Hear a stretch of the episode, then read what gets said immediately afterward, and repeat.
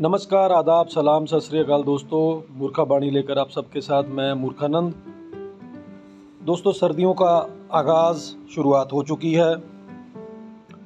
आज आपसे बात करते, अगर मेरा गला थोड़ा बहुत भी बैठे या फिर उसमें कोई आपको ख़राबी नज़र आए तो माफ़ कीजिएगा। दोस्तों, कुछ दिन पहले मेरे एक सज्जन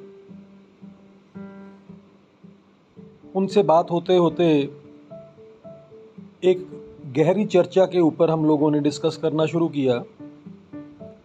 बात आई कि इंसान जो सोचता है, वो खुद से सोचता है या उसको मजबूर किया जाता है सोचने के लिए?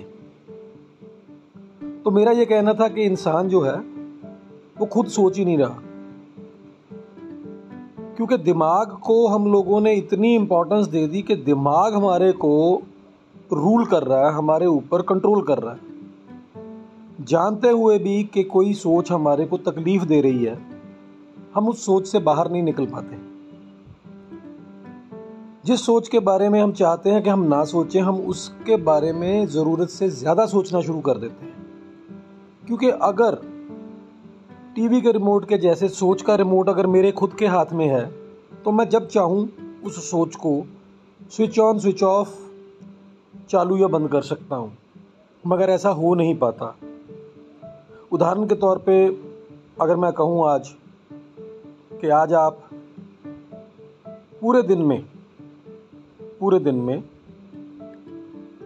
आप क्रिकेट के बारे में मत सोचिए। तो क्या करना शुरू कर देंगे हम सभी? कि मुझे क्रिकेट के बारे में बिल्कुल नहीं सोचना। थोड़ी देर बाद फिर दिमाग में आएगा कि मुझे क्रिकेट के बारे में बिल्कुल नहीं सोचना। हम जाने अनजाने ज़रूरत से ज़्यादा ही सोचना शुरू कर देंगे उसके बारे में, क्योंकि हम उस सोच को छोड़ नहीं पाते। उसका सबसे बड़ा कारण यही है कि हमारा दिमाग हमारे को कंट्रोल कर रहा है। हम अपने दिमाग को कंट्रोल नहीं कर दोस्तों, दिल, गुर्दा, फेफड़ा जिगर जो भी हमारे बॉडी के पार्ट्स हैं, दिमाग भी उनके जैसा ही एक बॉडी का पार्ट है। पर हम लोगों ने इसको इतनी इम्पोर्टेंस दे दी क्योंकि हमको लगता है कि हमारी ज़िंदगी में जो कुछ भी घट रहा है, वो इस दिमाग की बदौलत ही घट रहा है। तो हम लोग उसको दिन रात, उसकी एक तरह से पूजा, उसका मंत्र जाप करते रहते हैं, जिससे वो हमारा दिमाग जो है, वो अहंकारी हो गया है। आप सोच रहे होगा कि कैसी बातें सुबह सुबह बकवास लेकर के बैठ गया। दरअसल दोस्तों, ये बात निकली थी तो मैंने आपके साथ साझा किया। इसी के लिए मुझको एक कहानी आप सबके साथ शेयर करनी है। दोस्तों, एक दफ़े एक दोस्त आधी रात को अपने किसी दोस्त को मिलने चला गया। दरअसल वो मिलने रात को नहीं गया, वो किसी काम से गया हुआ था तो रात हो गई तो उसने सोचा कि यहाँ मेरा एक दोस्त रहता है। तो उसके यहाँ पे ही चल देता हूँ, वहीं पर रात गुजार लूँगा। पुराने समय की बात है, तब ये होटल वोटल नहीं हुआ करते थे। अब जब वो जैसे ही वो वहाँ पे पहुँचा तो दोस्त ने उसका बड़ा स्वागत किया कि बहुत दिनों बाद देखे, पर उसके मन में एक शंका थी कि इतनी रात को आया सब कुशल खैरियत। तो दूसरे दोस्त ने बताया कि नहीं, सब कुशल खैरियत, मैं तो कहीं काम से आया हुआ था तो मैंने सोचा कि आप लोगों को भी मिलता हुआ चलूँ।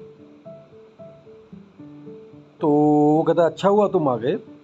अगर तुम थोड़ी देर और आते तो तुमको घर में ताला लगा हुआ मिलता क्योंकि मैं अभी थोड़ी देर में, मेरा एक दोस्त है वो शहर का एक बहुत बड़ा बिल्डर है। उसने मेरे को आज एक पार्टी पे इनवाइट किया हुआ तो मैं वहाँ निकलने वाला था। तो अच्छा हुआ, तू आ गया। अब तू तैयार हो जा। हम लोग साथ ही चलते हैं, मैं तेरे को अपने दोस्त से भी इंट्रोड्यूस करवा दूँगा। तो दोस्त ने कहा कि यार ऐसा है कि अगर तू इतने बड़े बिल्डर की पार्टी में जा रहा है तो मेरे पास तो उसके लायक कपड़े भी नहीं है। मैं तो ऐसे ही धोती कुर्ते में उठ के आ गया। मेरे को ये था कि सुबह मैंने वापस जल्दी ही आ जाए, मैं तो इन्हीं कपड़ों को वापस पहन लूँगा। पर अगर इतनी बड़ी पार्टी पे जाना है तो मेरे को नहीं लगता कि तू मेरे को साथ में लेके जा। तू अकेला जाके आ, मैं यहाँ तेरा इंतज़ार करूँ। कहता, नहीं। बहुत दिनों बाद मिले हैं, बैठ के बातें बातें करेंगे, रास्ते में भी अच्छा समय गुजरेगा। तू एक काम कर मेरे पास ना एक नया सूट पड़ा हुआ है, जो मेरे को अभी दिवाली पे मेरे किसी रिश्तेदार ने गिफ्ट किया था। तो वो पहन ले, क्योंकि हम लोगों को हम दोनों का जो नाप है वो एक जैसा ही है तो मेरे को लगता है वो तेरे को पूरा फिट आएगा। तो उसने वो कपड़े निकाल के अपने दोस्त को दिए, दोस्त ने पहन के नहा धो के जब वो पहन के आया तो उसको लगा कि यार, ये मैंने क्या कर दिया? इतने सुंदर कपड़े, मेरा दोस्त इसमें कितना जच रहा है, रईस लग रहा है। काश ये मैं पहन लेता। तो मैंने ऐसे ही इसको दे दिए, मैं इसको कोई और कपड़े दे देता। अब पार्टी में मेरे से ज़्यादा इसकी इम्पोर्टेंस नज़र आएगी। तो ये सोच करके उसके अंदर एक सोच डेवलप होनी शुरू हो गई। अब ध्यान दीजिएगा कह पाया नहीं वो अपने दोस्त को कि भैया कपड़े उतार दे और वापस रख दे। चलो। बातें बातें करते करते वो वेन्यू पे पहुँच गए जहाँ पार्टी रखी हुई थी। तो जो दोस्त बिल्डर था, उसने वो गेट पे रुक के गेट पे खड़े होके सबको वेलकम कर रहा था। तो उसने भी वेलकम किया। अब पूरे रास्ते उस दोस्त के दिमाग में एक ही चल रहा है, यार, काश ये कपड़े मैंने पहने होते। यार, मज़ा आ जाता। काश ये कपड़े मैंने पहने होते। तो ऐसे ही सोच लेकर के वो बातें करते रहे। वो हूँ हाँ करके जवाब देता रहा, क्योंकि उसका दिमाग कहीं और अटका हुआ था। तो जब वेन्यू पे पहुँचे तो सामने बिल्डर ने उन दोनों का स्वागत किया। उनको बोला, वेलकम। तो दोस्त ने इंट्रोड्यूस करवाया कि ये मेरे दोस्त हैं जो बिल्डर हैं। और दूसरी तरफ़ उसने इशारा करके कहा, ये मेरे दोस्त हैं जो फलां गाँव से आए हैं। और जो इनके कपड़े हैं, वो पहने हुए, वो मेरे हैं। एकदम से सन्नाटा। वो खुद भी बहुत हैरान होगा कि, भैया ये क्या हो गया? मेरे दिमाग में से ये क्या चल रहा था और क्या मुँह से निकल गया?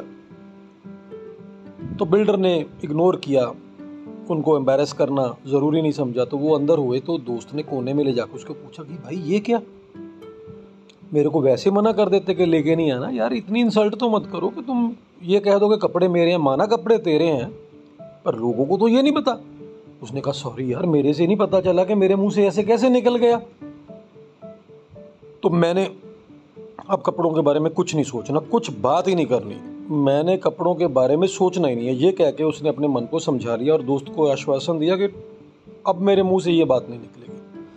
अब वो पूरी पार्टी में ये सोच रहा है। बस कपड़ों के बारे में बात मत नहीं करनी, कपड़ों के बारे में बात नहीं करनी। मैंने नहीं कहना, ये कपड़े मेरे हैं, कपड़े मेरे नहीं हैं, मेरे नहीं हैं, मेरे नहीं हैं। ये दिमाग में चलता रहा। तो थोड़ी दूर जब पार्टी में थोड़ी देर और हुई कुछ लोग और आए पार्टी में तो उनकी भी इंट्रोडक्शन देते हुए उसने ये बताया कि ये मेरे दोस्त हैं, ये फलां गाँव, फलां शहर से आए हैं और जिन्होंने इन्हें कपड़े पहने वो इनके ही कपड़े हैं। सभी लोग देखने शुरू हो गए कि यार कपड़ों का ज़िक्र बीच में क्यों आ गया? तो वो फिर उसको एक कोने में लेगा कहता, भैया, मैं घर जा रहा हूँ। बहुत इंसल्ट हो गई। तेरे को जब किसी ने पूछा ही नहीं है कपड़ों के बारे में तो कहने की ज़रूरत क्या है कि कपड़े इनके ही हैं? कोई और बता रहा है तेरे को कैसे के कपड़े मेरे हैं या किसके हैं? तो उसको खुद को बड़ा बुरा लगा, कहता, यार सॉरी गलती होगी, पता नहीं दिमाग में से क्या निकल के ज़ुबान पर आ गया। माफ़ी दे दे, अब मैं बिल्कुल कपड़ों का ज़िक्र भी नहीं करूँगा, कपड़ों का ज़िक्र भी नहीं करूँगा। उसने इस बात के लिए अपने दिमाग को ट्यून कर लिया। फिर थोड़ी देर पार्टी में गुजरी, कुछ लोग और आए इंट्रोडक्शन फिर हुई।